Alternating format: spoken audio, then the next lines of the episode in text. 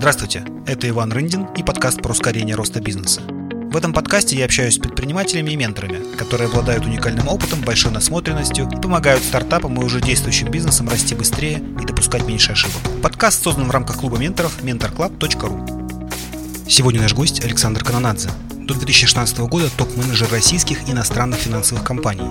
Прошлом совладелец двух производств с оборотом более 100 миллионов долларов в год, торговой сети с оборотом 7 миллионов долларов в год и компании FFCG 15 миллионов долларов в год создавал с нуля компанию КАМАЗ Лизинг, запускал первые системы автокредитования в России, провел 6 сделок МНА на сумму более 3 миллиардов рублей, привлек более 1 миллиарда долларов финансирования в российские компании. 8 лет работал в советах директоров государственных и частных компаний. С 2018 года развивает направление разработки, интеграции, инвестирует в российские стартапы. Ментор, независимый директор, инвестор. Александр, доброе утро. Рад приветствовать в нашем подкасте. Иван, приветствую, тоже рад, спасибо, что пригласили.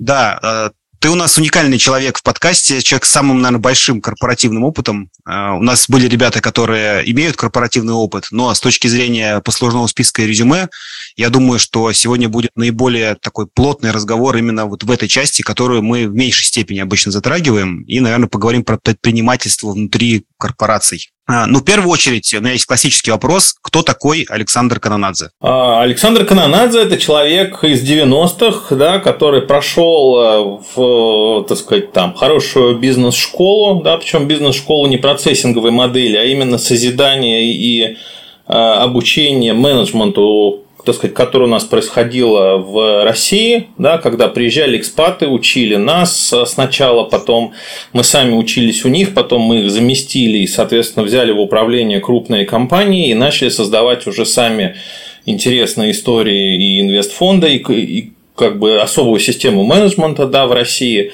И, соответственно, как бы так сказать, переняв э, те лучшие практики в виде корп управления, советов директоров, аудитов, контролев и всего остального, да, мы перешли постепенно к собственным ERP-системам, к пониманиям к процессов, к интеграции с государством. И, соответственно, вот эта вот эволюция, которая шла в разных отраслях, и, э, как бы, соответственно, те отрасли, с которыми мне удалось глубоко поработать, они, соответственно, повлияли на развитие вот, э, собственно, канонадзе Александра.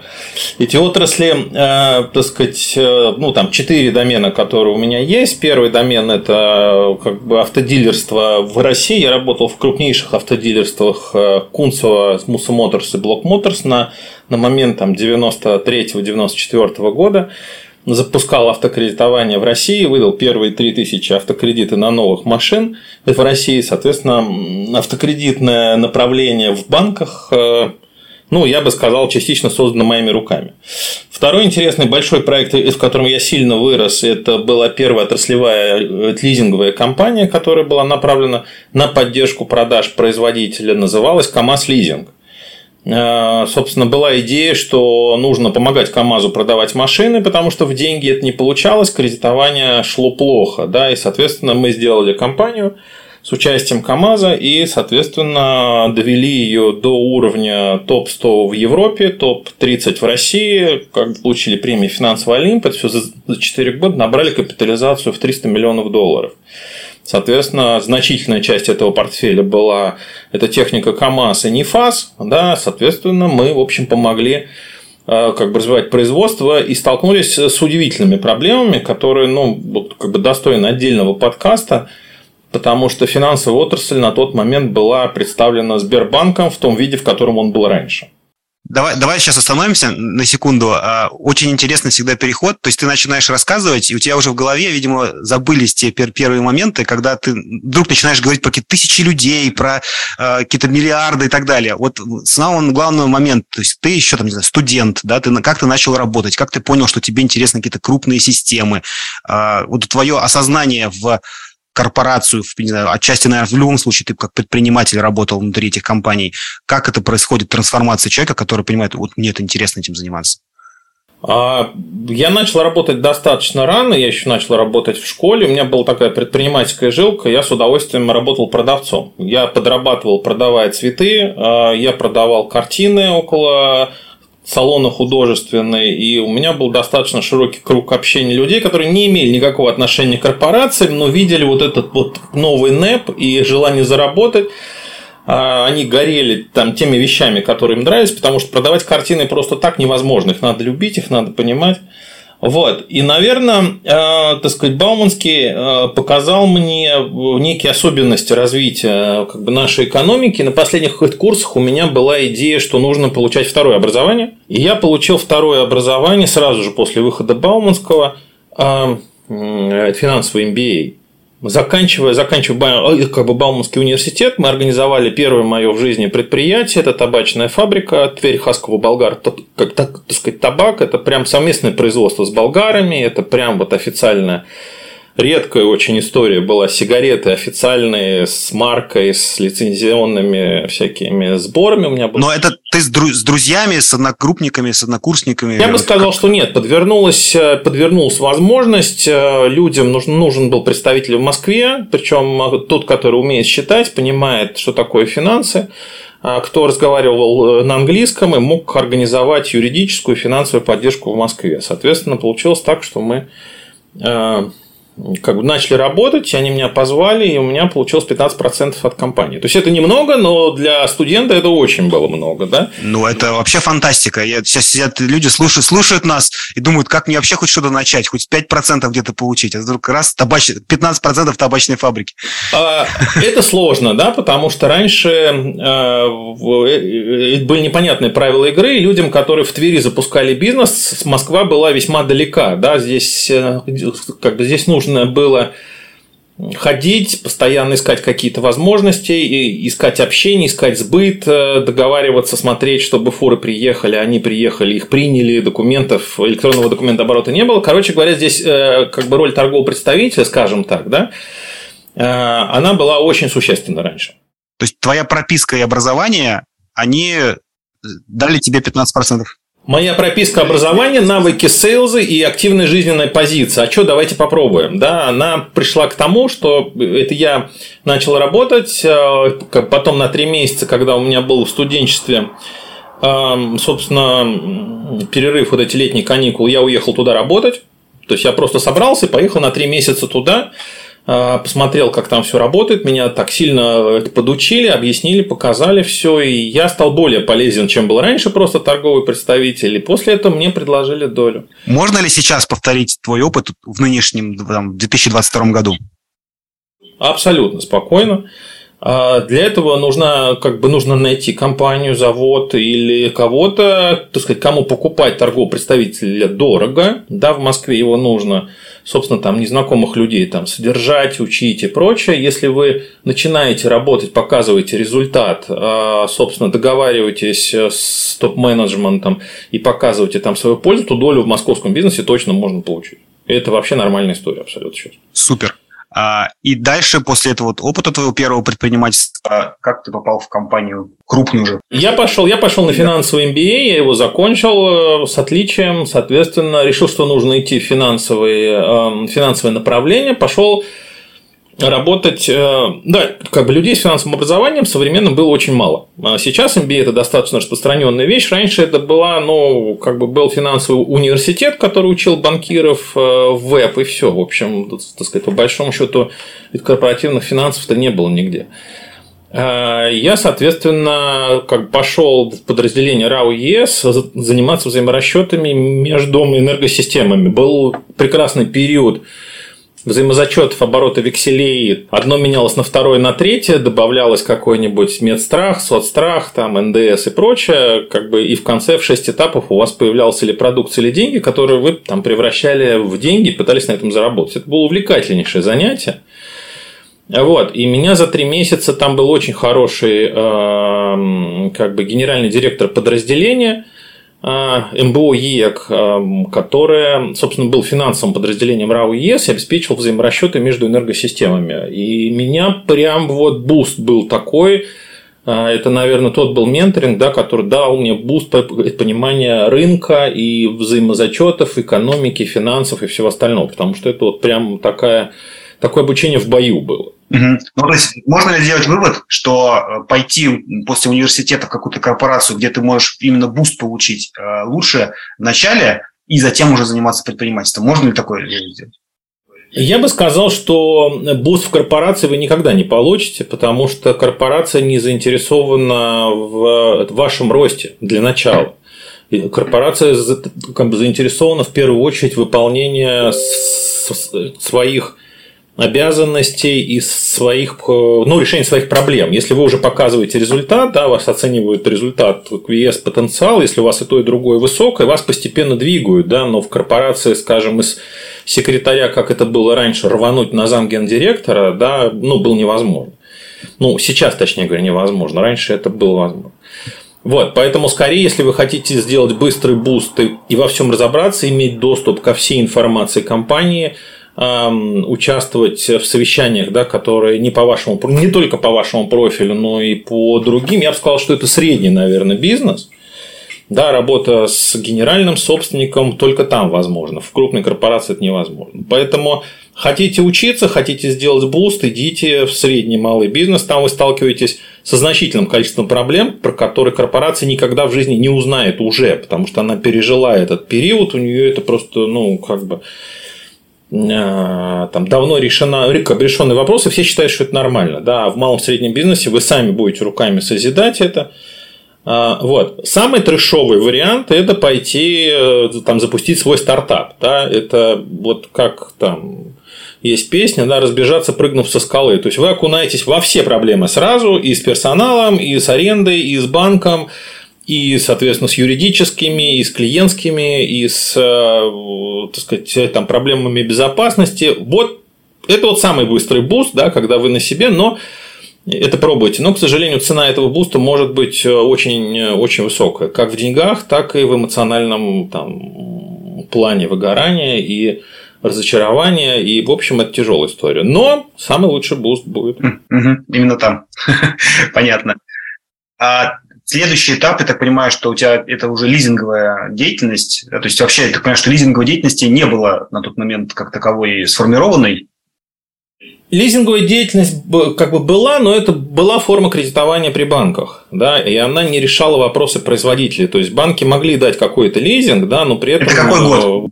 Шестой, да, 96-й, наверное. Так сказать, тут, тут проблема не в том, что в лизинг вы не могли получить. Вы не могли получить лизинг, да, если вы обслуживаетесь в банке, у вас есть кредитная линия, кредитная история, у вас есть залоги, тогда вам давали лизинг.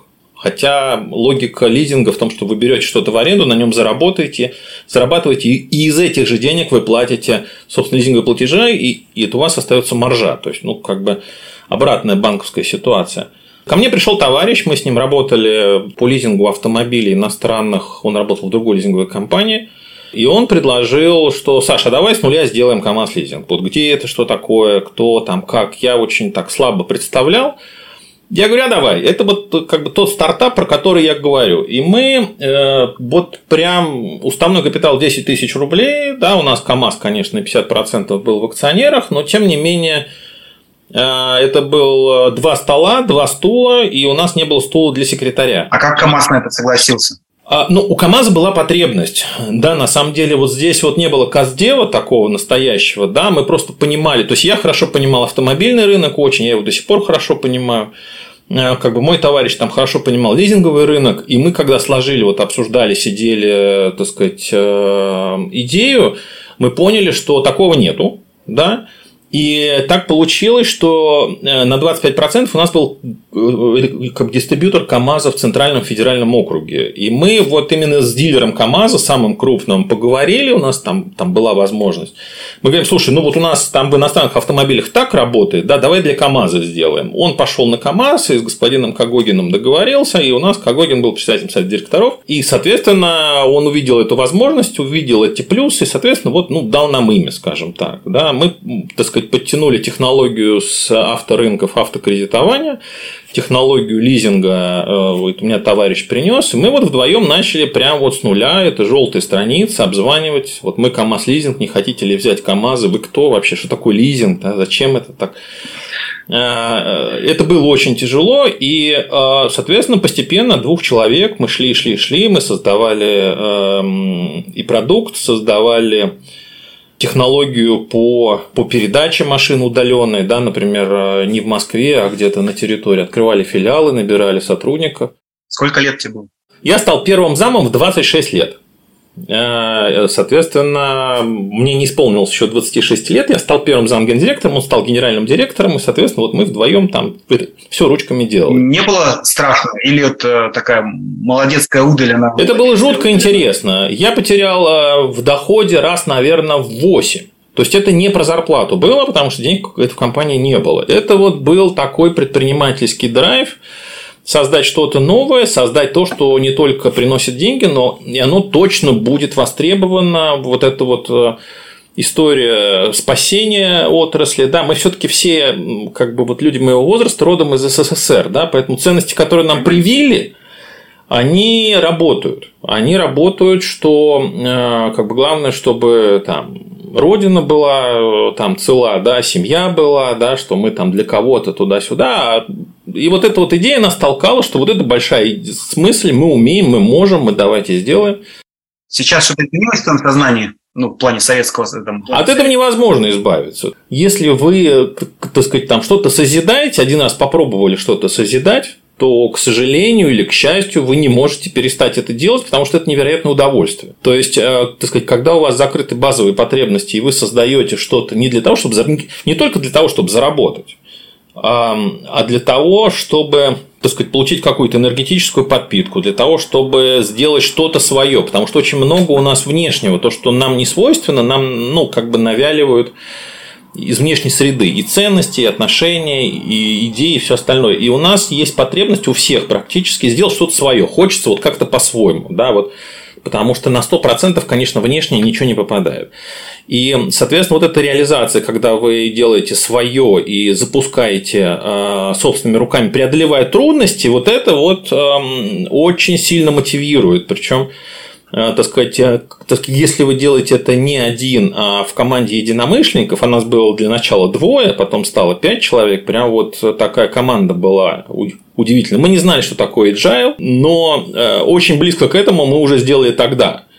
То есть у нас я назывался, ну, как бы я был по, по корпоративному управлению больше, и все операционные процессы, финансовые, там, кредитные риски вел, и ну, все кроме бухгалтерии. И у меня была такая вот моя собственная идея о том, что а, эта компания должна работать как спецназ. То есть там командует не тот, у кого погоны больше, а тот, кто в, данном, э, там, в данной оперативной обстановке видит лучше. То есть, если видит, условно говоря, самый младший член отряда, да, то его компетенция и понимание вот общего информационного поля позволяет ему сказать, ребят, вот смотрите, там есть, и это надо услышать. Это не agile, это не сформулированная история, но по сути, в общем, я до сих пор это практикую, потому что э, в любом процессе человек, который занимается этим с утра до вечера, точно лучше вас знает, как это работает. Ну, это, я бы так сказал, такая просто гибкость, да, то есть прям очень существенная гибкость. Это agile, это гибкость, да, то есть, э, э, и вот услышать, он может не сформулировать, как это и почему происходит, да, но он точно лучше знает вас. Вот справа налево перекладывать или слева направо. На производстве это бывает критично, да, я с этим сталкивался. И услышать это, понять, предложить, попробовать ему по-другому и, и взять его оценку, что да, так лучше или хуже, вот это вот это основа на самом деле любой трансформации да, и оптимизации бизнес-процессов. Она очень простая. Я сформулировал вот лет, наверное, в 27, когда у нас там было почти 200 с лишним человек, там 8 филиалов уже, да, и портфель был под 200 миллионов долларов. И когда мы, мы поняли, что сами мы уже, конечно, ничего не тянем, у нас там три департамента, известные люди на рынке работают. И э, вот это вот э, как бы делегирование и понимание, как можно э, с людьми работать вот именно в такой логике и получать добавленную стоимость, оно позволило нам конкретно стрельнуть. Ты можешь этапы рассказать? То есть я правильно понимаю, что именно вот в этой среде э, у тебя получилось перескочить со стартапа на сначала маленький бизнес, потом на средний, и потом, ну, можно сказать, что крупный 200 миллионов долларов? А это, а, это, это, была, это была та ракета, которая, э, собственно, была вызвана вакуумом на рынке. То есть вы берете какую-то нишу, начинаете работать, э, как бы если вы тратите, например, тысячу часов на что-то, это, ну, в общем, такой срок достаточно большой, то вы становитесь в этом специалистом вы просто обречены это сделать, да. Вы можете не стать мастером, а, как бы, так сказать, великим гуру и прочим, но вы точно в любом, в любой практической отрасли, потратив э, тысячу часов, станете специалистом. И если на, на рынке есть вакуум, ну, то есть ты приходишь к банкам, например, я выступал там на, э, как бы на малом кредитном комитете Сбербанка, на кредитных комитетах в Зените и рассказывал им, как работает лизинг. Сидят очень умные ребята, финансисты, зампреды, с правом подписи там по 10 миллионов долларов, очень внимательно тебя слушают. Для них это все новое, потому что они, конечно, не успевают там смотреть, что такое лизинг, отраслевой, там, как это работает. Ты им рассказываешь, как это работает, они говорят, о, слушай, интересная история, а можно вот так докрутить, и тогда мы тебе дадим попробовать. Они дают попробовать э, там какие-то, не знаю, миллион, два, три, четыре, смотрят на технологии, потом говорят, о, отлично, забирай 20. Вот. Э, смотрят, как работает 20 миллионов долларов в год, смотрят уровень риска, дефолтов, там работа с, эм, с просрочкой, все остальное, говорят, о, отлично, давай 50. И таким образом, э, собственно, вы обречены, взяв эти деньги, быстро их разместить. Для этого нужен э, pipeline, там определенная технология работы с клиентом и прочее. То есть вы вас толкает рынок развиваться, да, потому что вы не можете взять нигде решения, да, никакого, ничего нет. И вы сами это переосмысливаете. Вот мне очень помогло MBA образование. У меня был эм, вот, ну, генеральный директор, мой друг, да, который был э, родом из аудита, у него была отличная финансовая подготовка, великолепное знание лизинга, то есть он, он был значительно как бы сказать, более экспертен, чем я в лизинге, да, но с точки зрения работы, например, с дилерами, производителями, с ремонтами, с техникой, у меня было там как бы больше опыта в силу моего бэкграунда и технического образования, да, поэтому мы очень хорошо друг друга дополнили, и вот э, мы набрали такую же команду. Сначала ребят, э, как бы директоров департамента, но на самом деле они были, в общем, партнерами команды, то есть не было никакого там формального подчинения. А вот следующие этапы, у вас там два человека, 5, 10, доросли вы до 200 миллионов долларов. Какие были этапы изменения в схеме управления? Основные этапы изменений, что сначала вы все делаете руками, да, потом вы понимаете, что самое важное – это клиенты потому что сделки длинные, тяжелые, дорогие, и с ними надо там заниматься внимательно. И вы находите ребят, которые э, как бы точно так же, как и вы, умеют, любят э, это делать из лизинга, правда, уже. То есть это были ребята отраслевые, успешные.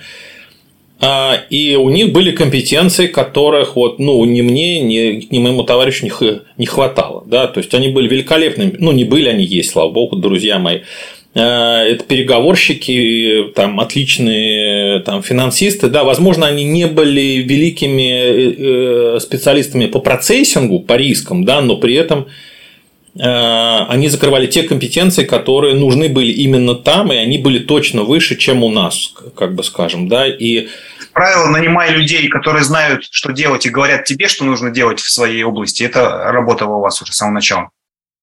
Это принцип спецназа, который я потом вычислил. Да? То есть мы не пытались никому рассказывать, как делать, э, мы скорее слушали, как э, у них получается, и вместе придумывали, вместе учились. Вот это очень важный момент. Это то, о чем э, как бы ты говоришь, о том, что вот как сделать boost, единственная как бы, возможность там, сделать буст – это столкнуться с трудностью и обучиться, как ее преодолевать. То есть вы прям вот откладываете этот опыт, вы, вы знаете, какие варианты бывают, вы проходите ошибки, соответственно, которые э, там вам стоят как денег, времени, но вы вот эти грабли все обойдя, вы один раз да, получаете компетенции потом на всю жизнь. То есть вы это не забудете. Вот, это вот следующий опыт, когда у нас было там 5-10 человек, и уже люди сами руками работали. Потом под ними начали появляться управления департаменты, региональный филиал. Это уже был тяжелый опыт распределенного бизнеса. Потому что там даже не вопрос был эм, объем продаж, не вопрос был там поиска клиентов, э, как был вопрос организации работы компании. Вы набираете людей, которых вы никогда не видели в филиале, да, то есть там едет генеральный директор, выбирает, условно говоря, руководителя филиала, и вы с ним постоянно работаете. Он из другой среды, он из другого бэкграунда, он из другого региона, да, где о лизинге тем более ничего не слышали. Если, если уж в Москве зампреда не все слышали, то, соответственно, он, конечно же, не знает. И управление этими людьми, чтобы они как бы давали такой же продукт, как в Москве, да, был приближен по срокам принятия решений, по качеству, чтобы они понимали, что они продают, вот этот был колоссальный вызов. Потому что программы обучения не было, дистанционного обучения не было. Мы их вызывали в Москву, обучали, сами летали туда.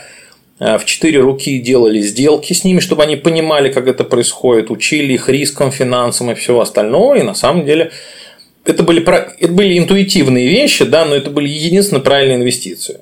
То есть мы именно брали людей, не которые смогли привести сделки, а те, которые готовы были учиться вместе с нами.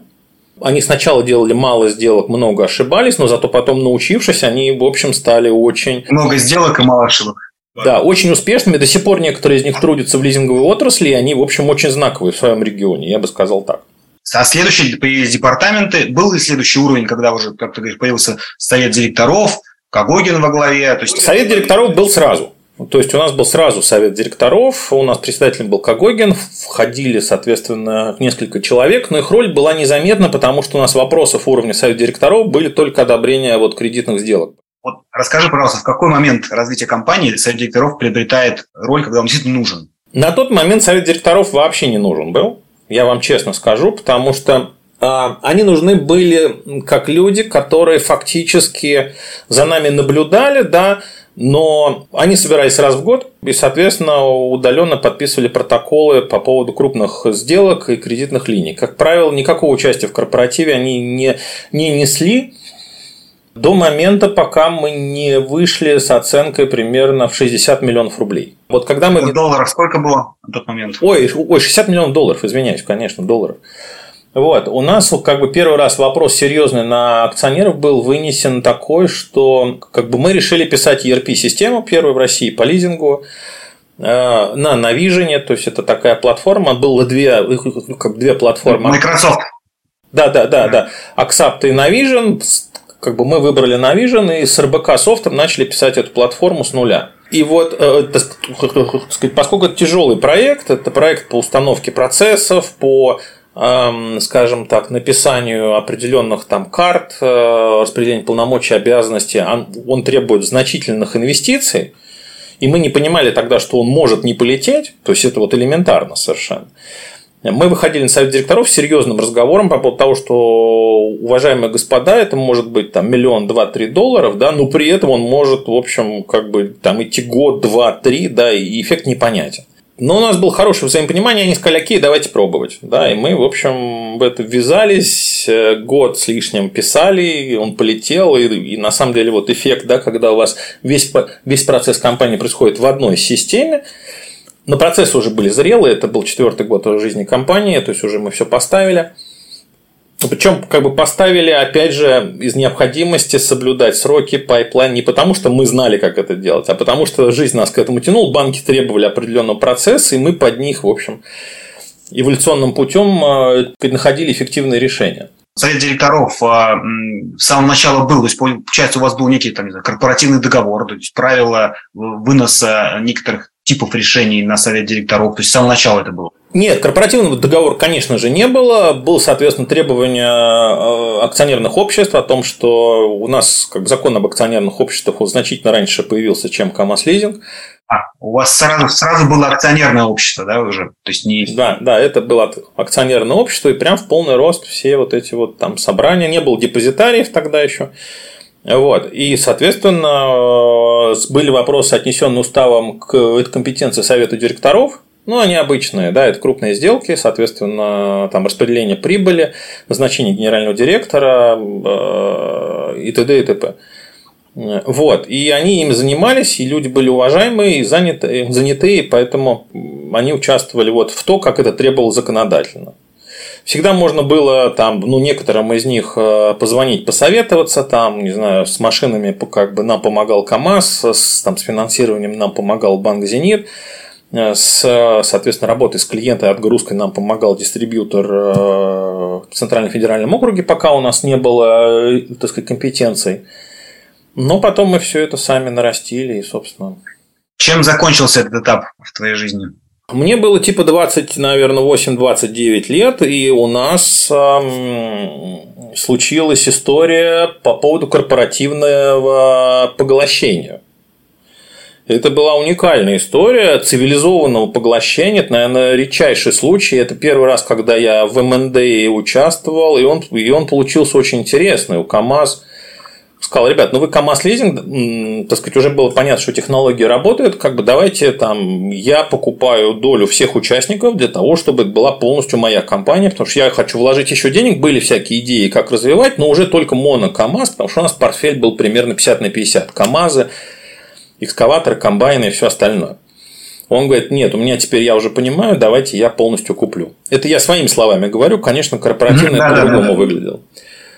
На что остальные участники сказали, это называется бою байми, то есть, если ты нас хочешь купить, нет, давай мы тебя купим.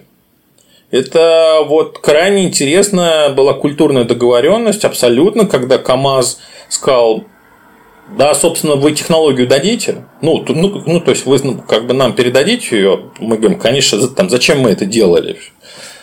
И э, у нас прошла эта сделка, с оценкой Pricewaterhouse. У нас был аудит Pricewaterhouse 4 года. А, и прошла сделка, и, соответственно, КАМАЗ вышел, забрал имя, он стал глав лизингом компании. Мы передали технологию, создали новый КАМАЗ лизинг уже непосредственно в набережных Челнах. Вот, а мы э, как бы стали там заниматься теми же КАМАЗами, но плюс там чуть больше комбайнами, экскаваторами, там всякими э, асфальтоукладчиками и прочим. Это был тяжелый этап, э, очень тяжелый период. Мы, вот опять же, это все шло по наитию, да, но слава богу, что были все люди очень интеллигентные, а, очень зрелые и, соответственно, очень договорспособные. Да, поэтому вот эта вот история, что не разрушили компанию, а просто там кто-то заработал денег, получил технологию, ушел, создал новый, и кто-то получил компанию, у которой есть потенциал, все это было оценено правильно, не было никакого блокирования деятельности, ничего. Это, это большая редкость в МНД. Теперь я уже понимаю, пройдя там, не знаю, 15 сделок МНД, я уже понимаю, что это большая редкость. Вот, угу. как бы тогда мы очень хорошо прошли это, и, соответственно, сработали э, опционы определенные, да, и, соответственно, вот дальше уже компания развивалась как главлизинг. А, вот, э, и как бы я в какой-то момент понял, что мне не хватает микроменеджмента процесса поточного, я начал смотреть в сторону страхования. Потому что я считаю, что страхование, наверное, самая профессиональная деятельность, которая есть на планете с точки зрения процессов. Объясню потом почему. И э, я после этой сделки отработал, наверное, где-то полгода и перешел, меня позвали в компанию Ренессанс страхования. То есть, у тебя осталась доля в главлизинге, да, получается? Нет, у меня не осталось доли. Опцион был э, как бы фантомный, я не мог быть, конечно, акционером с э, с КАМАЗом, с такими уважаемыми людьми, поэтому нам заплатили фактически бонусы, да, которые были привязаны к определенным параметрам. Да, это, в общем, тоже было приятно. Э, соответственно, я перешел в страхование и окунулся. Это вот как бы такой же был скачок, да, как между дилерствами и лизингом. Да, то есть это похоже финансы и там, и там были, да, потому что я был зам гендиректора по финансам как бы Муса Моторс. Но это совсем другое. Вот. И я попал в страхование, и это, конечно, абсолютно был там новый океан для меня. Хотя это был тоже автокредитование, это был лизинг, это был, это был партнерский бизнес. Вот, спасибо, соответственно, Боре Йордану, потому что, ну, просто потрясающие вещи э, я для себя открывал с точки зрения процесса. Когда вы чувствовали, но не знали, что это такое, потом вы приходите в страхование и говорите, так вот же оно как работает, ё-моё, да, ну, ну вот же, ну, потому что как страхование вот в Ренессансе было уже зрелым, оно было по американским стандартам, все-таки как бы Боря, он э, американский финансист, и, конечно, там э, ну, совершенно другой уровень был. Это были миллионы операций. То есть, если мы шли, операции была, как бы были тысячи распределенных операций, это было много лизинговых на тот момент, то в страховании это были миллионы операций. Причем микрооперация. У нас была средняя сделка 300 тысяч долларов. Я пришел, здесь была средняя сделка там типа 15 долларов. Ну, у вас поле стоит дешево, да, там несчастный случай стоит там копейки, тысячу рублей, две-три тысячи рублей, такой потрясающий поле. И это все нужно проверить, это нужно все оформить, точно так же, как обычный договор, от, открытых оферт не было, как сейчас, соответственно, вот этот процесс... операционные расходы могут быть больше, чем а, стоимость сделки, если неправильно они устроены. Я вам даже больше того скажу, что, как ни странно, в страховании как бы большую часть денег вы еще и выплатить должны, потому что ведь страхуется, чтобы для того, чтобы если что-то произошло, вам что-то выплатили. Поэтому из этих денег почти там 70% вы обычно выплачиваете. Поэтому ваши расходы на самом деле не могут превышать сумму, они должны быть всего там, ну, в идеале 20%, а, а то и ниже, если вы digital компания. Вот. И как это организовать, как это сделать, как это контролировать, как это, соответственно, оформлять, это потрясающий вызов совершенно. Это вот никому не пожелаю, но вот прям если вы так сказать, пришли с потребностью, а как микро, вот поточные как бы финансовые вещи работают, вот страхование – это идеальная история, чтобы это изучить. С какого уровня надо ну, начинать, чтобы ты не просто же агентом пойдешь, когда ты агент, ты не понимаешь, все как происходит, да? с какого уровня нужно войти в страховую компанию, чтобы увидеть какую-то… Ну, опять же, страхование, страхование было новое, никто не знал, как работать с банками и лизингом. Это опять такой вот история. Слушайте, мы знаем, что, что на Западе это работает, вы знаете лизинговую отрасль, автокредитование в банках и прочее. Потому что я еще параллельно с лизингом ставил программу автокредитования в дилерствах и, соответственно, в банках. Это, как бы, я не знал, что это менторинг называется, я считал, что это доп, доп заработок, да, и, соответственно, я на этом хорошо зарабатывал. Халтурка, как говорят. Да, да, да, это была как бы халтурка. Самый крупный мой там проект это Русьбанк, где с нуля в банке мы ставили автокредитование. Мне платили очень хорошие деньги за то, что я вот в режиме менторинга пару раз как бы в неделю проводил комитеты, соответственно, ставил технологию, заключал договора с дилерствами и прочее. Это был интересный крайний опыт. И, соответственно, вот э, в страховании был очень простой. Слушай, вот э, мы видим там потенциал, давай попробуем что-нибудь поделать. Я в страховании, ну, мало что понимаю, но надо запускаться. И мы вот э, запустились и прекрасно... Опять же, я пошел с большим гэпом вниз по зарплате, прям, ну, в общем, громадным. Тоже в несколько раз я потерял. Это неправильный корпоративный опыт, я никого, никому его не желаю, потому что обычно корпоративный опыт предполагает, что вы идете наверх с точки зрения доходов. Но у тебя же была какая-то мысль, почему ты это так делаешь? Основная мысль, как я говорил, уже была понять, как делать э, микропроцессы. Как делать поток, как делать андеррайт. А для чего тебе это нужно было на тот момент? Я понимал, что, во-первых, я хочу развиваться в финансовой сфере.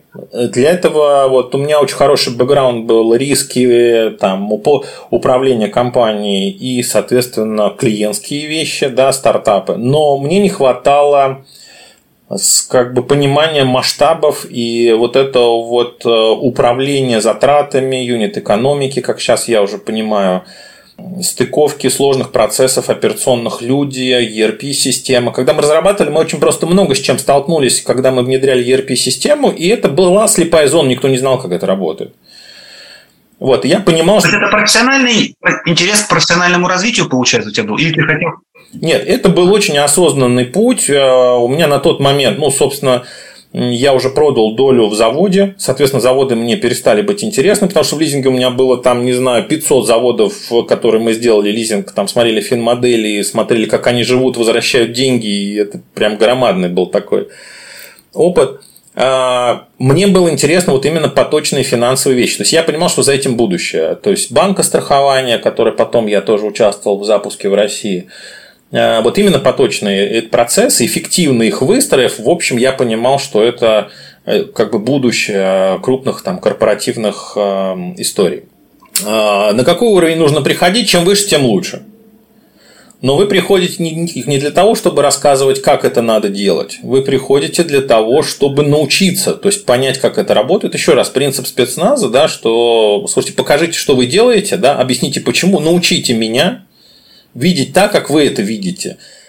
Но ты же приходишь в корпорацию, и из тебя хотят получить твои знания, да? Ты говоришь, я прихожу учиться. А, не совсем, не совсем. Когда вы приходите на новое направление, вам говорят, слушай, мы не знаем, что там происходит. Вот у тебя план, например, а, там собрать, не знаю, 100-200 миллионов долларов. Что тебе для этого нужно? И вот это как бы приглашение к общению. Можно сесть и сказать, слушайте, я большой профессионал, делайте раз, два, три, и это неправильный подход. Вы ничему так не научитесь.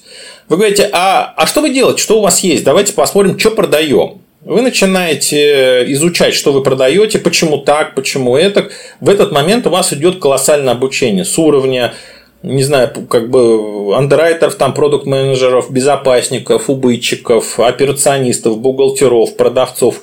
Вы там в течение месяца-двух вы получаете колоссальную информацию, которая для вас абсолютным э, как бы взрывом является. То есть вы открываете для себя такие вещи, которые ну, вы даже придумать не могли, что, что вообще такое в теории существует, уж не то, что в практике.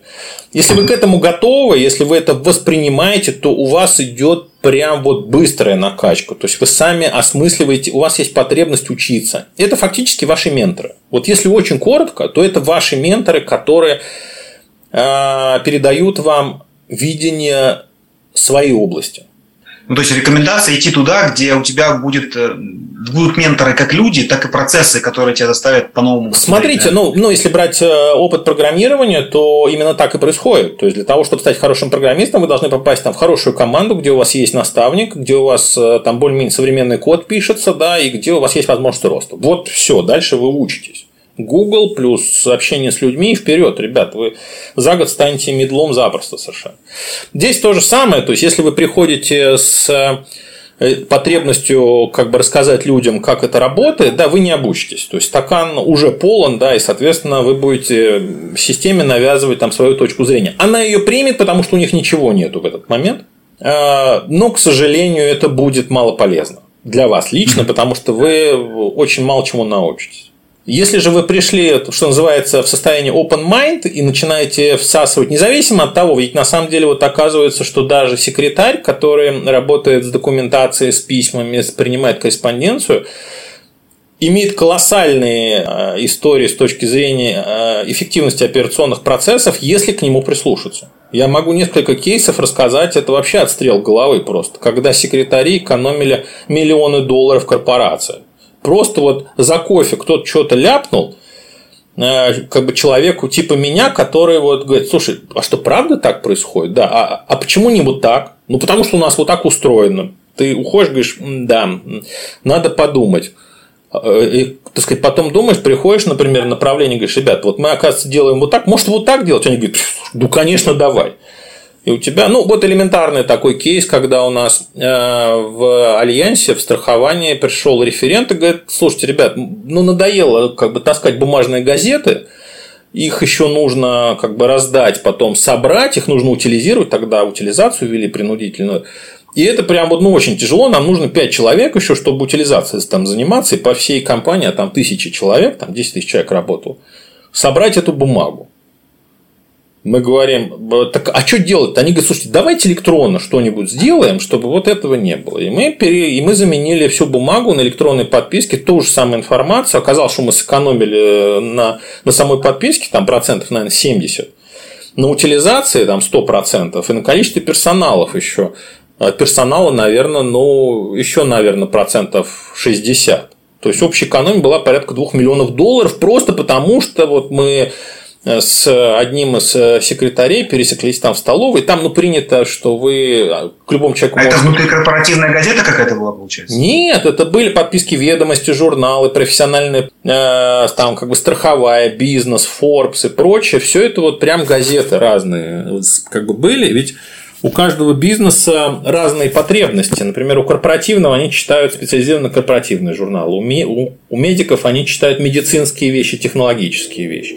И получается, что огромное количество всяких э, как бы журналов и материалов у вас приходит в крупную компанию. И это прям процесс огромный. И на него никто не обращал внимания, пока вот не случилась такая история. Это называлась программа Idea to Success. Секретарь получил что-то за эту идею? Да, конечно. То есть это прям вот, э, э, это нужно честно признавать, что вот Э, это была оптимизация э, операционных и бизнес-процессов, она принесла эффективность компании, и в этом э, как бы человек поучаствовал. Она, значит, как бы висела месяц на ну, у нас там специальные были места, где показывают не передовиков производства, как в СССР, а людей, изобретателей, открытий и прочего. То есть это не те, кто реализовывал это уже, мы там правление, да, там, а именно человек, который придумал эту идею. Пусть он ее не сформулировал, пусть он ее не, не делал руками, это идея человека, и благодаря ней мы, в общем, как бы сэкономили огромное количество денег.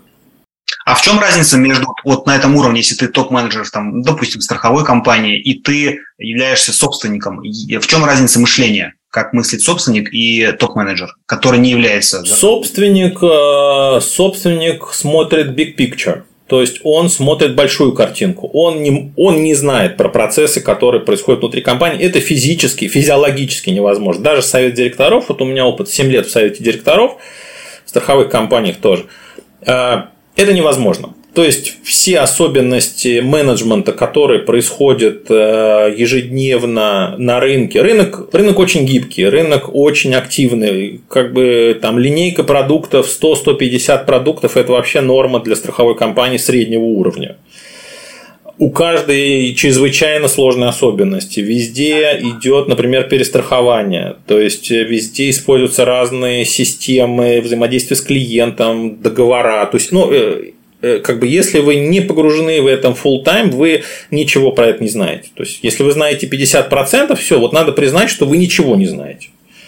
Но это же справедливо для любого бизнеса, не только для страхового. Вот, то есть, в какой момент собственник начинает отделяться от менеджера, как от, от размера компании? То есть, не знаю, то есть, ты как собственник, когда у тебя там 10 человек, ты не можешь оторваться, у тебя чисто экономика не позволяет. А, вопрос, вопрос, вопрос не экономики, вопрос э, в том, что вот этот переход от собственника, который участвует в управлении бизнеса, к собственнику, который занимается стратегией, ну, он становится президентом, например, да, компании, э, и плавно переходит на роль настоящего собственника, да, это открытое акционерное общество, дивиденды, управленческий совет директоров и прочее, это эволюция, которую собственник обязан пройти. Причем он обязан это пройти в интересах бизнеса. Э, так сказать, когда у вас встали, э, то есть Э, как бы задача на самом деле, ну, такие инсайты хотел, да, давайте расскажу. Значит, э, у генерального директора всего две задачи. Ну, или у топ-менеджера. Первое – это нанять людей. И второе – построить из них систему учитывая их слабые, сильные стороны, компетенции и, и прочее. То есть это очень вариативная задача. Вы можете из э, как бы непрофессиональных людей создать э, как бы очень хорошую систему. Или наоборот, из суперпрофессионалов не сделать ничего, потому что система не работает. Если вы решили эти две задачи, вот все остальное вторично. Бизнес-планы, математика, бюджеты, все это как бы необходимо, но тем не менее это вторично. Если вы не сделали эти, эти две задачи, то их делать некому за генерального директора э, управления никто не поставит. Потому что, ну, как бы, ну, э, так сказать, там за него могут э, там принять корреспонденцию, посмотреть договор, подписать, съездить на переговоры. Ну вот э, там систему никто. А как же продукт? Где в этой системе координат продукт находится сам? Продукт находится в ведении людей, которыми им занимается. То есть, если вы уже собственник, генеральный директор, значит, у вас, то есть, вы уже не founder, да, founder, вот когда у вас два человека, вы сидите друг напротив друга и вечерами вы пилите продукт под бутылку вина. Да, но это продукт, который попадает в рынок, как правило, ну, там, процентов на 30. Вы не все знаете про своих клиентов, вы просто не занимались такой аналитикой. Вы просто чувствуете нишу, начинаете в нее идти, бабах, она пустая, как у меня с лизингом было. Вау, и вот вы прете, и постепенно у вас появляется продукт, вам доносится обратная связь, и вы эволюционным путем а, как бы говорите, о, вот, вот, вот тут хорошо бы, вот это не надо, вот это делать, и у вас идет вот каздев э, на боевке. Очень часто сейчас идет наоборот, что сначала вы изучаете рынок и говорите, о, вот здесь ниша, и у вас продукт уже должен быть создан. И здесь это вопрос а, у фаундера, какие компетенции есть. Если у вас есть продуктовая компетенция, значит, вы сможете сделать продукт. Если вы просто хороший организатор и sale, значит, вам нужен человек, который закрывает вам эту компетенцию. Вот, поэтому в этом смысле продукт, э, то есть когда уже собственник, э, как бы есть генеральный директор, все-таки это больше про э, управление организацией. А если он становится президентом, это все-таки больше про пиар, GR и, соответственно, управление не всей компанией, а топ-менеджментом. Это их мотивация, их э, скажем, там, стратегия, которую они выполняют, э, участие в каких-то собраниях там раз в месяц, может быть, раз в два месяца. То есть э, это играющий тренер. Если он собственник, тогда, э, извините, он просто не обладает информацией для того, чтобы лезть э, в микроменеджмент. Это ну, будет разрушительно. Очень были такие кейсы, никому не рекомендую, это глупость. И в какой момент надо отходить? В тот момент, когда вы понимаете, что процессы созрели, ну вот если брать Адизиса, да, что вы прошли цикл вот этого взлета стартапа, вы перешли на плато, стабилизировали процесс, и вам надо делать следующий шаг, где вы уже являетесь, ограни... как бы являетесь ограничением как, как э, фаундер. То есть вам уже нужен ну, там, человек, который сосредоточится на продукте, или, например, на управлении, или на финансах, или на клиентах. Вы нанимаете, и если вы этого не делаете, то вы просто по Адизису умрете на той стадии, где вы стабилизировались. Ну, то есть бизнес либо растет, либо умирает. Нет, он может такого. быть стабильно идти абсолютно. У нас э, как бы реально э, такая, такая экономика, что есть ниши, где можно жить э, в виде малого-среднего бизнеса. То есть вы вышли на, на break-even point, у вас через оптимизацию через год вы получаете прибыль, например, полтора миллиона рублей. Я знаю бизнеса, которые отлично себя чувствуют. Причем чувствуют десятилетиями. Они не переходят на следующий уровень. Вот эта вот история, что вам нужно обязательно развиваться, я готов с ней очень поспорить.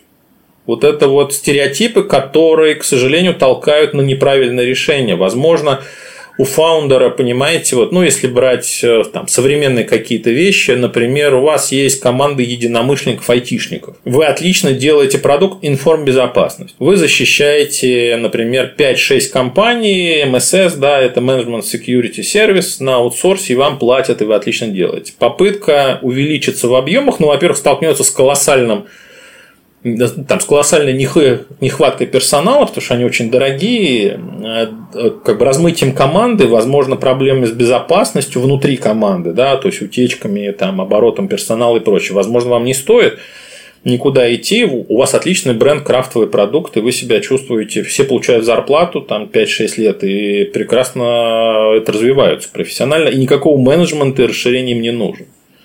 Что в этом случае делать собственнику? То есть просто открывать другие бизнесы, а здесь оставить в стабильном состоянии на поддерживающем. Вот и еще раз, собственнику, вот это вот прям, Иван, услышьте меня, пожалуйста, собственнику ничего не нужно делать.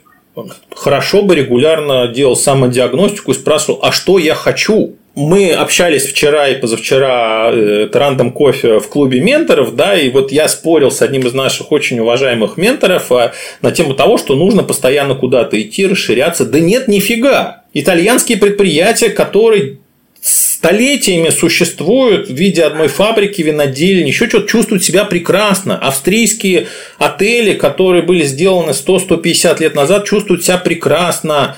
Почему вы считаете, что, что что фаундер должен куда-то рвануть или что-то делать. Не все являются э, серийными основателями бизнеса. Это ненормально. Если тебя доход текущей компании устраивает, то, конечно, можно не дергаться и так всю жизнь прожить. Это без вопросов. Да? Есть вопрос, Это что базовая история. То есть компаний... есть потребность не нужно что-то делать. А есть потребность, мы идем из того, что, ребята, я хочу не миллион рублей, а миллион долларов. Тогда да. Да. То есть мне не нужно делать, но я хочу, чтобы у меня было миллион долларов. Вот дальше уже техника абсолютная. Как сделать миллион долларов, имея или маленькую систему, или навыки, или социальный капитал, network, или, соответственно, еще что-то. Мы тоже это вчера обсуждали. Это крайне, ну, у меня своя позиция есть. То есть, э, обычно э, ну, во-первых, это не срочная история, то есть бежать, брать, вот, а, отлично, вот там давайте это, это плохая вещь. Первое, что надо исследовать поле, где вы являетесь профессионалом, да, то есть, как бы можно ли масштабировать текущий бизнес,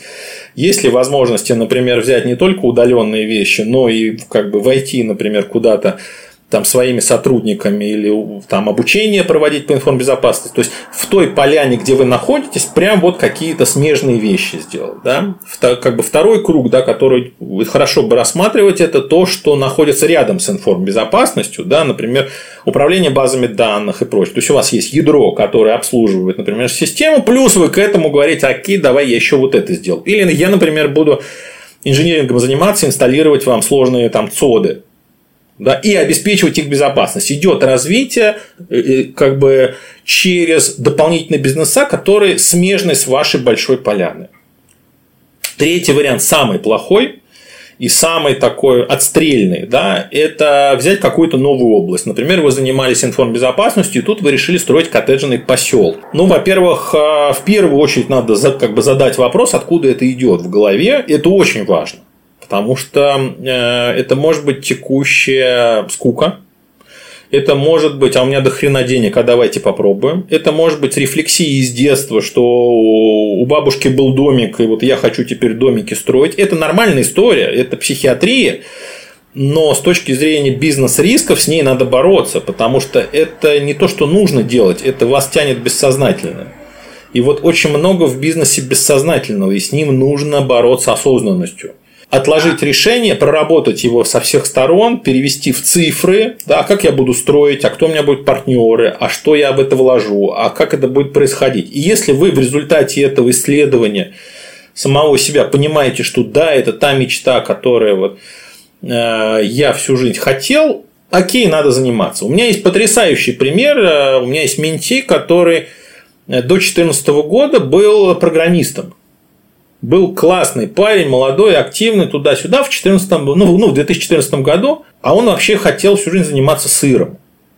Где, где программирование, где сыр. Да? Ему стрельнуло, что нет, я хочу заниматься сыром. И он открыл свою компанию, стал э, соответственно, там заниматься сыром и стал топ-1 на рынке по элитным сырам российским. Прорекламирую бренд, это сырный сомелье. Я, я стал ментором, э, потому что я обожаю сыр. И это то, что человек нашел в себе. Это крайне успешный бренд в, как бы в этом смысле. И вот он прям э, получает подпитку и с удовольствием этим занимается, потому что это его. Вот такое бывает. То есть мы развиваемся, как бы то, что нам интересно в детстве, да, песочница, потом перестает быть интересным, как бы мы становимся социально активными, пробуем роли социальные, потом мы хотим, окей, мы роли попробовали, мы хотим теперь получить признание, да, дальше, когда мы получили признание, окей, я хочу созидать чего-то. Это нормальный жизненный цикл человека, это здоровое развитие его такая ситуация, что у нас часто э, нас социум ведет одобряемое социумом направление. Условно, там, в экономисты, в юристы раньше было и так далее. Человек не хочет этого подсознательно, но он идет, может быть, добивается чего-то, потом, не знаю, в 30-35 лет его ломает, говорит, все, больше не хочу этим заниматься, и буду заниматься, не знаю, чем угодно, сырами, автомобилями, еще чем-то. Он получает выгорание, что... он получает дезориентацию, у меня такое было – Э, он получает дезориентацию. Это очень тяжелый процесс. И э, почему я говорю, что э, слово нужно это плохое слово для развития. Оно идет как раз из СССР. Потому что слово надо всегда превалировало перед я хочу. То есть надо должен всегда было выше, чем я хочу. Э, с этим очень сложно бороться. Это комплексная проблема. Э, а с другой стороны, к сожалению, когда мы задаем себе вопросы о том, что что нужно делать э, самим, чтобы получать подпитку, чтобы достигать реализации, чтобы не выгорать, чтобы было интересно, вот здесь люди из СССР имеют большие проблемы. Начинаются дурацкие всякие метания, э, поиски возможностей, Соответственно, это отвлечение сил, это потери денег, это непонимание команды, слушайте, а что с шефом происходит, например, да, как для собственника. То есть он был вот в процессе, да, все, он вырос там, не знаю, в три раза, деньги пошли, и тут он начал дурить. Причем я разные вещи видел, эм, ну, начиная от того, что люди, у которых 6-7 заправок и жизнь удалась раньше была, да, это, ну, в общем, это миллионеры были в свое время, спивались, потому что не знали, чем себя занять. Я видел людей, которые продали бизнес сходили с ума, не знали, чем себя занять. То есть много денег, но все, бизнес это, а такого масштаба бизнес уже построить не получится, ну, в силу экономической среды. И у них не хватало сил переключиться. Э, это тоже травматичная история, и с ней тоже нужно работать. То есть с ней бороться бесполезно, нужно работать, нужно искать сначала, ну, это уже советы ментора, да, то есть если вы чувствуете, что вас куда-то отстреливает, Например, в книжке, да, вот вы вот почему-то вы читаете постоянно книжки. То есть мы чем старше мы становимся, тем больше мы хотим свое донести, нежели чем принять чужое. Да, но это нормально. У нас опыт есть уникальный э, история развития компетенций и прочее. Вот, поэтому если вы с годами уходите все больше в книги, в фильмы, в какую-то виртуалку, наверное, нужно понять, а где чего болит, да, то есть почему вы делаете, то есть где-то идет вот. Если вы чувствуете, что вы потеряли интерес к бизнесу и, соответственно, вам вот, ну, вдруг стало интересно что-то другое, ну, наверное, тоже стоит это исследовать, и, возможно, стоит продать бизнес, пока он на коне, да, пока он развивается, потому что там, если вы перестаете ему уделять внимание, силу, у вас размывается команда, он теряет капитализацию, продавать потом может быть и нечего. То есть это тоже, в общем, надо понимать. А тебе часто Часто приходят такие люди вот именно в этом состоянии. То есть э, обычно же люди в этом состоянии, когда ты не понимаешь, что делать дальше, теряешь интерес в жизни, идут к психологу, в худших случаях к психотерапевту, э, иногда коучам, да, с, и здесь вот вопрос возникает, где здесь грань с ментором, который может отчасти помочь в этом тоже, но есть вопрос, наверное, внутреннего психологического состояния, работает ли с ним ментор. Это вот очень хороший, черт побери, вопрос. Прям вот в 100, как бы 100% я на него отвечу, и он точно всем будет полезен. Для того, чтобы пойти к психологу или к психиатру, я как человек, который организовал очень много медицины в страховании, да, и там ну, разно, как бы разнообразно, я могу это ну, почти профессионально говорить. А для того, чтобы пойти к психиатру или психологу, нужно обладать невероятной решимостью потому что это социально неодобряемое действие. Но только в России, так мне кажется. Да, да, да. Нет, мы, мы только про Россию, мы отдельно там когда-нибудь что-нибудь поговорим про иностранщину, но вот конкретно в России это ну прям табу, это прям конкретное табу. Это белые билеты и как бы история, там тем более нашего поколения, что мы тут спасали родину, развивались, а тут вдруг у нас и там есть проблемы, почти невозможно признать. К ментору приходят с проблемами, которые являются следствием этой психологической истории. То есть, ребята, у меня разваливается команда. Начинаешь общаться с командой, они говорят, слушай, шеф не принимает э, никаких решений, он на работе не появляется. Я говорю, почему ты не ходишь на работу?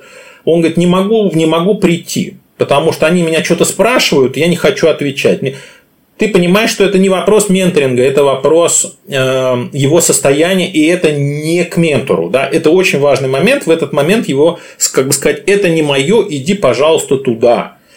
Или, например, человек начинает, э, ну, у меня несколько там кейсов было, что вот я хочу там перемен, я хочу развиваться, я хочу вот это, я хочу вот это.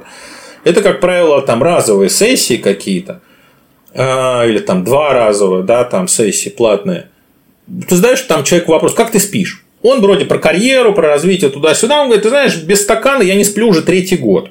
Это конкретно, ну, я могу сказать уже, потому что уже время давно прошло, это э, руководитель э, там, крупного филиала Сбера, у которого лимит был почти 60 миллиардов рублей собственной подписи. Потому что он работал как вол, подписывал 2000 документов в день, ну, как бы там, заканчивая две ручки, да, и у него как бы колоссальная нагрузка была.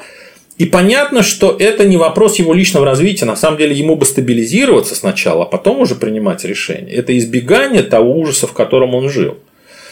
И вот тут ментор как раз четко понимает, это бизнес-запрос или не бизнес-запрос. А, или, например, там, я хочу продать все и уехать на Бали. Зачем? И на самом деле есть люди, которые хотят построить дивидендный бизнес, управлять им удаленно и жить на Бали. Это к ментору.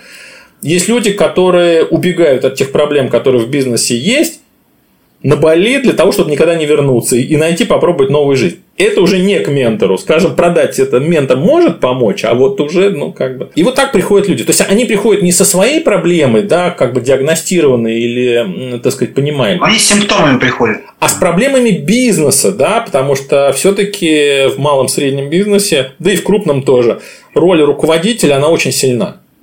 И если он начинает э, вибрировать и начинает или перестает принимать решения, или там как принимает их э, неправильно, или дает неправильную обратную связь, там, психует, еще что-то делает.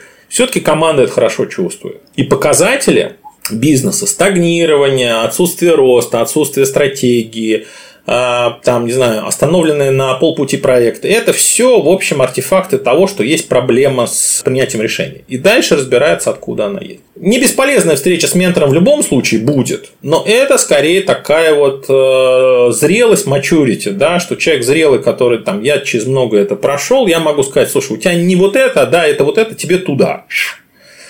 Иди вот на ты регулярно отправляешь людей э, в сторону кабинета там, психотерапевта? Нет, не так. Я не могу человека отправить к психиатру, психологу, потому что я не понимаю, ну, естественно, там, насколько я прав или не прав, я не психолог и никогда этим не занимался. Я э, всегда предлагаю, ребят, вот есть несколько тестов, да, стандартных, там, пройдите, покажите их, да, психологу, ну, вот как, знаете, там, не знаю, диагностику мы проходим, чекап раз там в год обычно. Вот то же самое, ну сделайте, какая проблема? Там тесты в интернете можно сделать, распечатать, прийти, заплатить 2000 рублей, и вам психолог, психиатр, посмотрев на эти тесты, он не будет детство разбирать, он не будет вам вопросы задавать, он скажет, у вас хорошо или плохо. Ну, то есть, есть, я могу сказать эти тесты, пожалуйста, не вопрос. Есть MMPI тест, который был изобретен там в 1960 году, как бы там 9 шкал, как бы диагностика психическая. Вопросы очень простые. Если бы вы были журналистом, вы бы писали о природе, о птичках или, например, об экономике. Вот отвечаешь да, нет, и таких там 350 вопросов. Ничего, mm-hmm. ничего такого нет. Второй тест примерно такой же, тоже вопросы э, там, как бы вам кажется, что вот это хорошо или плохо. Это FP16, где показывает 16 шкал ваших по работоспособности. То есть, где у вас хорошо, где плохо. У меня, например, шкала, ну, опять же могу признаться, у меня логическая шкала 10 из 10, да, эмпатия у меня там 6 а, из 10. То есть, ну, понятно, что вряд ли я буду дизайнером или каким-то продуктовиком. То есть, но, но трактовка этих шкал, к сожалению, она в интернете невозможна. И, соответственно, вам нужно пойти к специалисту, который их, их считает. То есть это не не диагностика такого, что вы там раз и сразу вам тут написали гороскоп, кто вы есть. Нет, это так не работает. Непростой интернет-тест, да, там. Вы молодец. Тест очень вы простой не... в интернете, но интерпретация результатов – это крайне сложно профессиональная история. Поэтому, ну, а это международно признанные вещи, поэтому ими надо пользоваться обязательно. А расскажи, пожалуйста, про вот свою менторинговую деятельность. Как ты ее стартовал, как ты взял первые деньги за вот... Э, в менторинг я пришел сложным путем, окольным. У меня есть собственная идея, опять же, о том, что, ну, обычно, скажем, вот, так сказать, ко мне обращались по сарафанному радио с вопросами, слушай, у нас вот есть проблема тяжелая какая-нибудь корпоративная на уровне совета директоров, там, интеграции, например, покупки компании, внедрение ERP-системы, пересборка команды. То есть, это проекты, по большому счету, трансформации, оптимизации, которые, ну, ну наверное, самые сложные вообще-то в крупных компаниях, да, когда у вас есть тысяча с, плю, с плюсом человек, распределенное предприятие, его из точки А в точку Б привести с каким-то результатом, который там хотят акционеры, инвесторы или покупатель, это крайне сложная история. Вот. И для этого нужно понимать весь комплекс э, там, проблем, которые есть. И, соответственно, для этого ну, обычно кого-то берут. И я в какой-то момент понял, что я э, пошел в проекты, когда, окей, я пойду там, не знаю, первым зам исполнительным директором э, для того, чтобы все руками сделать трансформацию, да, начинаю делать, все прекрасно идет, это проходит два месяца и начинает вязнуть. И у меня, как бы, я для себя вычислил, что изнутри компанию трансформировать невозможно практически, потому что встречается сопротивление, и тебя собственник начинает воспринимать, хотя он тебя пригласил как независимого человека, как обычного, как обычный став. А в своем отечестве пророков нету. И, соответственно, как бы на твои гипотезы, что, или там, ну, не гипотезы даже, а на твою экспертизу, что надо делать вот так, тебе говорят, да нет, ну, слушай, давай попробуем по-другому. Хотя тебя брали для того, чтобы ты рассказал, как это надо делать. И сделал руками. Это крайне неэффективный путь, очень много сопротивления встречает. Вторую теорию, которую я для себя проверял, это вот я пойду в совет директоров, и советы директоров, там возглавляя комитет по стратегии и по экономике, я, я смогу быстро трансформировать компанию. К сожалению, в России уровень корпоративного управления крайне низок, это достойно отдельного разговора. Редко где совет директоров реально влияет на деятельность. Да, хотя он нужен, он, безусловно, нужен в крупных компаниях. И получается, что даже если... Получается, отчетный орган такой. Да, даже если вы все знаете, даже если вы комитетом или там, не знаю, что, так сказать, там, советом директоров там приняли определенную стратегию, мотивацию и все остальное, не факт, что ее это внедрять будет менеджмент. И, собственно, говорит, ну ладно, они деньги приносят, и бог с ним. Ну, как бы мы тут с ними решили, внимание, это только как раз как собственник погружается в бизнес ты, ты говоришь, ну мы же там договорились про стратегию, вырасти в пять раз, выйти на западные рынки. Он говорит, да черт с ним, они хорошо денег принесли, нормально. Да? И это вот главная проблема российского менеджмента. Да? Что собственник может бабах и вдруг э, там, внезапно непрофессионально вмешаться в эти процессы. Это тоже не очень работает. А, соответственно, получается, что нужно найти тот баланс, где вы долгое время, да, пока идет проект, э, находитесь на одном уровне с собственником и работаете с ним, имеете с ним доступ, сохраняете с ним вот, ну, как бы этот вот настрой на, на реализацию проекта, и у него есть для этого мотивация. Менторинг очень хорошо это позволяет делать, потому что э, менторинг в первую очередь это софаундер.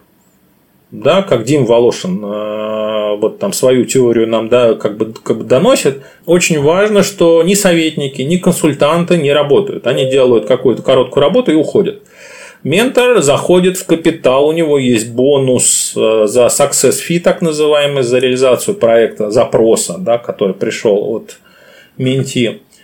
И, соответственно, он находится в партнерской позиции. Тогда из партнерской позиции он может помочь закрыть нехватку компетенций компании – или, например, founder а, или, например, команды для того, чтобы запустить какой-то процесс, чтобы они или научились, или выделили отдельного человека, купили с рынка, сделать setup, и чтобы это дальше полетело. Вот так я пришел к менторингу, что я хочу оставаться на одном уровне длительное время – с акционерами для того, чтобы быть им полезными, чтобы э, они прислушивались к моему мнению, чтобы я мог понимать, что им нужно, в какой они стадии, да, и, соответственно, привести компанию, реализовать тот запрос, который э, поступает от э, акционеров. Круто, очень интересно и четкий ответ. Выстраданно что, ну, кажется, что он, не, он не совсем, наверное, стандартный, потому что вот, он, и он такой же простой, как эффективный, да, то есть оставаться на уровне собственника. Вот это вот очень круто. Мне, мне очень понравилось, потому что это действительно важно, особенно в долгосрочном периоде, а, что ты должен ну, нести такую там и пользу, и тебя так должны с тобой э, там, считаться, слушать тебя, а, пока ты ну, доказываешь, что ты эффективен, скажем так. Да? То есть, Пока а... ты не реализуешь э, тот запрос, с которым люди пришли. Потому что ведь на самом деле, когда болит, мы, мы к врачу приходим, что делать? Снимать симптомы. То же самое mm-hmm. с менторингом. Приходят люди, снимают симптомы, они говорят, о, ну мы понимаем теперь, что делать, ты все написал, там мы с тобой все решили, ты нас обучил, давай мы сами сделаем. Начинают делать и понимают, что вязнут в микродеталях, да, которых они не представляют, как с ними работать, оперировать. Да. Общая стратегия понятна, но вот как руками конкретно делать нет. И нужно оставаться и работать правильно, Дима говорит, отдельно с командой и отдельно с собственниками, потому что и там, и там нужна помощь. И там советы директоров это не получается делать, изнутри команды не получается работать на равных с ней, и в этом есть проблема, что вы не можете дать ту эффективность, которую от вас ожидают менти. Вы где-то вязнете. А был ли у тебя неудачный опыт менторинга, когда ты понял, что либо не хватает компетенций твоих, либо по причине того, что ты понял, что ты не можешь помочь, а, или пока такого не было? Нет, так сказать, вообще это жизнь, э, жизнь, жизнь и опыт приобретенный, это как раз там череда удач и неудач. А, я бы сказал, что у меня, например, был колоссальный отрицательный опыт, когда я, ну вот, и, там, там работая в страховании и будучи членом там, совета директоров госкомпании одной, я вовлекся сначала в менторинг, как я уже сейчас понимаю, бизнеса, а потом стал его соучредителем на 30%. Это фабрика по производству полиэтиленовых пакетов это Воскресенске. Прекрасно. Задача была расширить бизнес, сделать сбыт, их привлекли Ашан, привлекли Ильдебате, загрузили на 300%. То есть все, что фабрика производила, все автоматически покупалось сетями. Прекрасная маржа была, все нормально. Я, попытался там поставить, ну, в своем уже там частично в своем предприятии поставить менеджмент, оказалось, что производство удаленное э, так невозможно про, про, променторить, что называется, да, и изменить. Потому что я столкнулся с вещами, которые для меня были дикие совершенно, картриджи по 20 тысяч долларов, которые стоили, которые красили пакеты, там воровались, перебрасывались там через заборы, забирались там в конце смены технолог напивался, не попадал там в 7 микронов, и все это продавалось на рынках, а не поставлялось в, сеть, как в сетях за треть цены. А люди, которые, так сказать, ну там бригадная был, была работа, целыми бригадами ездили отмечать на свадьбу куда-нибудь там к родственникам на пару-тройку дней, и предприятие просто никто не выходил, потому что местный менеджмент был, к сожалению, необучаемый. То есть был вопрос, Сейчас я уже понимаю, что нужно было пересобрать сначала вверх, его научить, потом, соответственно, чтобы вниз стандарты давать. А, и занимать не прямое управление, заниматься не прямым управлением, а именно менторингом. А, к сожалению, вот мне пришлось продать этот бизнес, я его удачно продал, вышел, но тем не менее тут прям такой трагичный опыт был. Второй опыт то же самое у меня было с... У меня был бизнес с 5 магазинов автозапчастей, как бы с партнером. И я могу как бы очень много рассказать про старших и младших партнеров. То есть, когда у партнера есть 100 миллионов долларов, а у тебя, ну, может быть, не знаю, полмиллиона долларов есть, но ты занимаешься менеджментом и строишь бизнес, там целый океан всяких разных проблем, вопросов, подводных камней как бы я сначала с ним работал и делал выделение бизнеса, ну, то есть проект выделения бизнеса из его основного в виде торговли запчастей. Потом, окей, ну, давай масштабировать. Тоже менторский запрос, давай масштабировать. Опять же, погрузился в управление, оказалось, что это неинтересный бизнес. Угу. Снятие кассы и прочее, прочее. Это вот ошибка, что я не понимал, что, что мне интересно, что неинтересно. Ну, отлично, деньги приносит, давай заниматься. Угу. Неправильно. Опять же, вот это не я должен был делать, это не мое, и, соответственно, от этого надо было отказаться. И я в результате как бы через там, два года там, продал э, долю партнеру с прибылью. Вот. Но, тем не менее, это вот была ошибка, это, этим не надо было заниматься. Что, как ты сейчас определяешь что сегмент э, компаний и э, собственников, с которыми ты работаешь? Как, как ты ограничиваешь? А, первое, самое главное, что нельзя нести, как бы причинять добро и наносить непоправимую пользу. То есть, вот есть такое выражение, да, мое любимое, что... Если... Насильно мил не будешь. Да, если нет запроса, не надо ничего придумывать. То есть, э, я работаю исключительно с людьми, у которых есть, так сказать, или запрос, или понимание, что он хочет его сформулировать. Потому что бывает такое, что начинаем работать, и запрос не формулируется, окей, значит, надо оставить в покое и ничего не рассказывать. Я не коуч, я, соответственно, не психиатр, и вот э, я не буду экспериментировать. Да? Это первое. Второе, мне нравятся, конечно, проблемы э, как бы такого характера, который бы позволял создавать добавленную стоимость. То есть у меня мое кредо, если уж я чем-то занимаюсь, я должен создавать добавленную стоимость в широком смысле слова. Там прошла встреча, человек должен получить пользу. Вот это вот моя принципиальная история, что э, с любой даже разовой встречи у человека должна быть какая-то польза. Вот прям вот явная, вот чтобы он сказал, да, это круто. И э, если этого нету, то мне не интересно.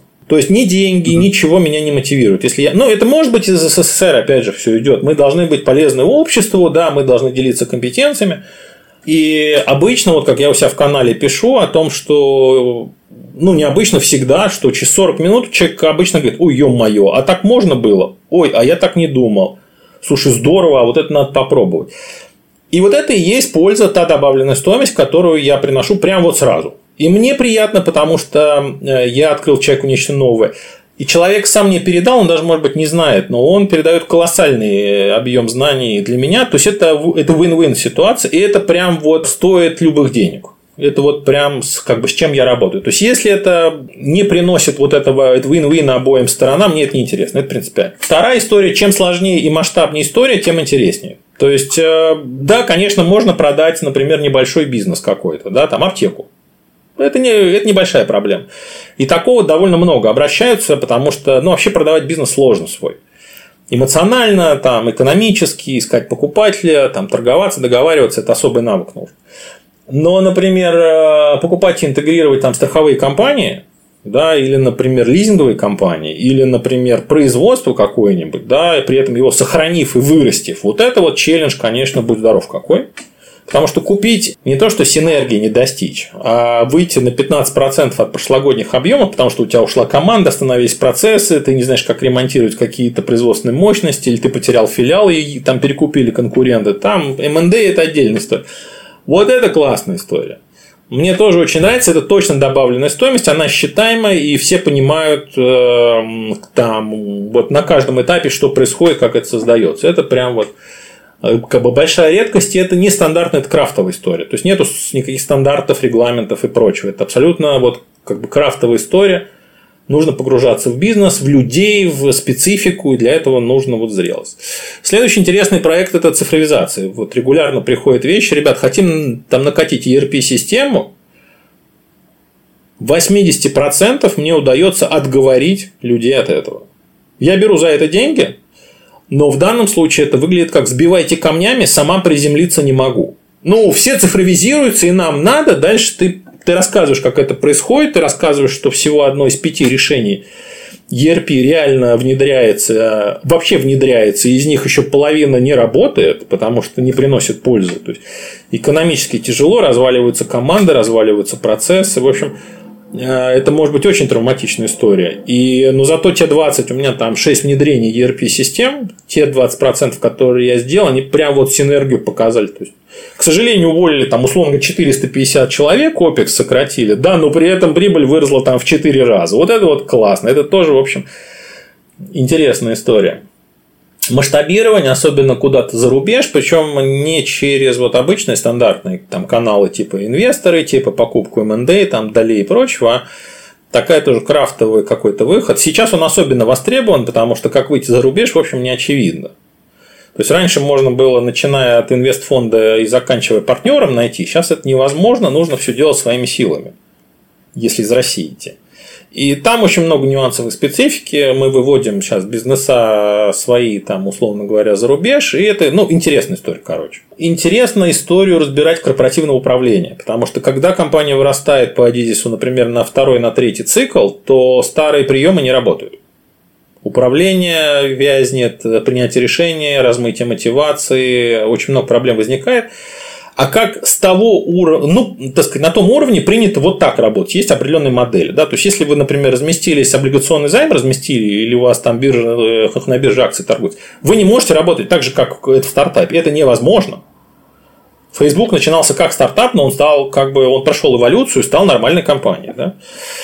А, так вот, у нас история такая, что у нас там за счет того, что собственники долго держат компанию, ну, за счет своих связей, за счет э, высокой маржи и прочее, у нас они могут проскочить один этап, например, и выйти сразу вот э, там собственник и генеральный директор, и собственник, вдруг он выходит на облигационные займы, там есть требования раскрытия отчетности, там есть требования комплайенса, там есть требования аудита, и для него это дикость.